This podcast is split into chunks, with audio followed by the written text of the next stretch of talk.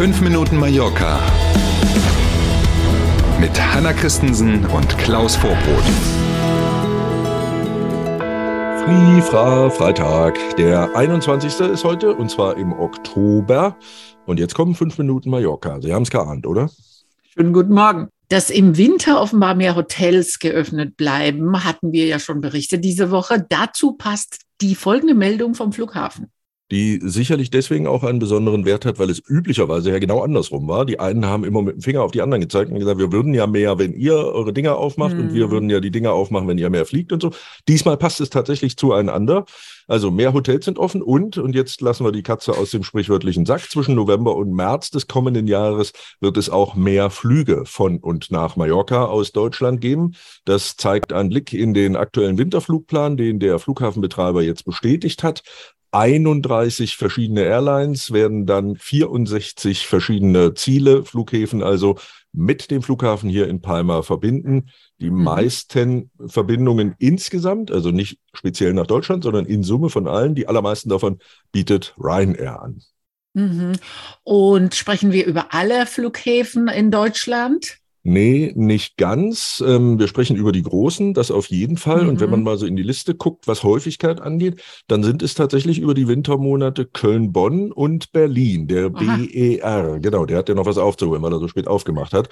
Ne, die beiden Flughäfen in Deutschland, die haben also den Winter über die meisten Mallorca-Verbindungen. Mhm. In Palma gibt es Diskussionen um die Adventsbeleuchtung. Hm, hätte mich auch gewundert, ja. wenn nicht. Mhm. Die balearische Ministerin für Energie Energiewende und Klimawandel hat jetzt alle Beteiligten zu einem Gespräch eingeladen. So, und dann kann man sich das so vorstellen, dass da auf beiden Seiten vom Tisch eben Leute sitzen. Auf der einen Seite, die sagen, Freunde, ne, guckt mal um euch rum, hohe Energiepreise, das mhm. Thema Klimaschutz und so, das sind die, die auf der einen Seite sitzen.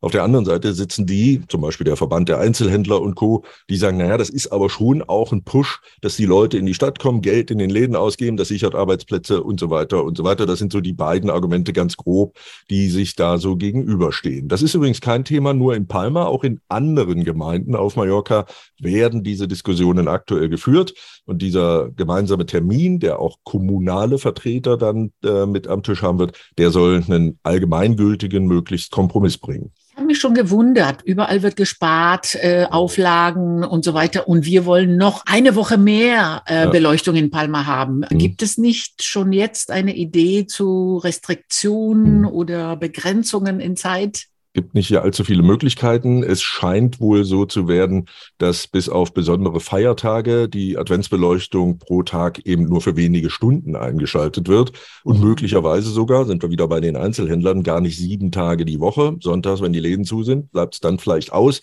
Wir wissen es noch nicht, aber in diese beiden Richtungen scheinen die Kompromissvorschläge zu gehen. Und zum Schluss noch ein Tipp für alle Golffans. Im Golfclub Son Montaner laufen noch bis Sonntag die Mallorca Golf Open. Genau. Und wir reden nicht über Autos, sondern über das Turnier, das zur DP World Tour gehört und schon gestern begonnen hat. Preisgelder von immerhin fast zwei Millionen Euro sind zu vergeben. Marcel Siem, Sebastian Heisele und Maximilian Kiefer sind drei der Namen, die man wohl in Deutschland besonders gut kennt. Aber auch die Nummer drei der Weltrangliste aus Australien, Ryan Fox, ist angereist und schlägt mit ab. Und gibt's noch Tickets? Gibt es an der Tageskasse, gibt sogar so ein Kombi-Ticket für Samstag und Sonntag. Die Tagestickets kosten so um die 30 Euro.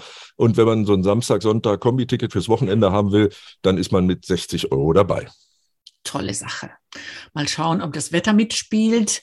Der goldene Oktober ist auch am Wochenende ein heißer Oktober. Ja.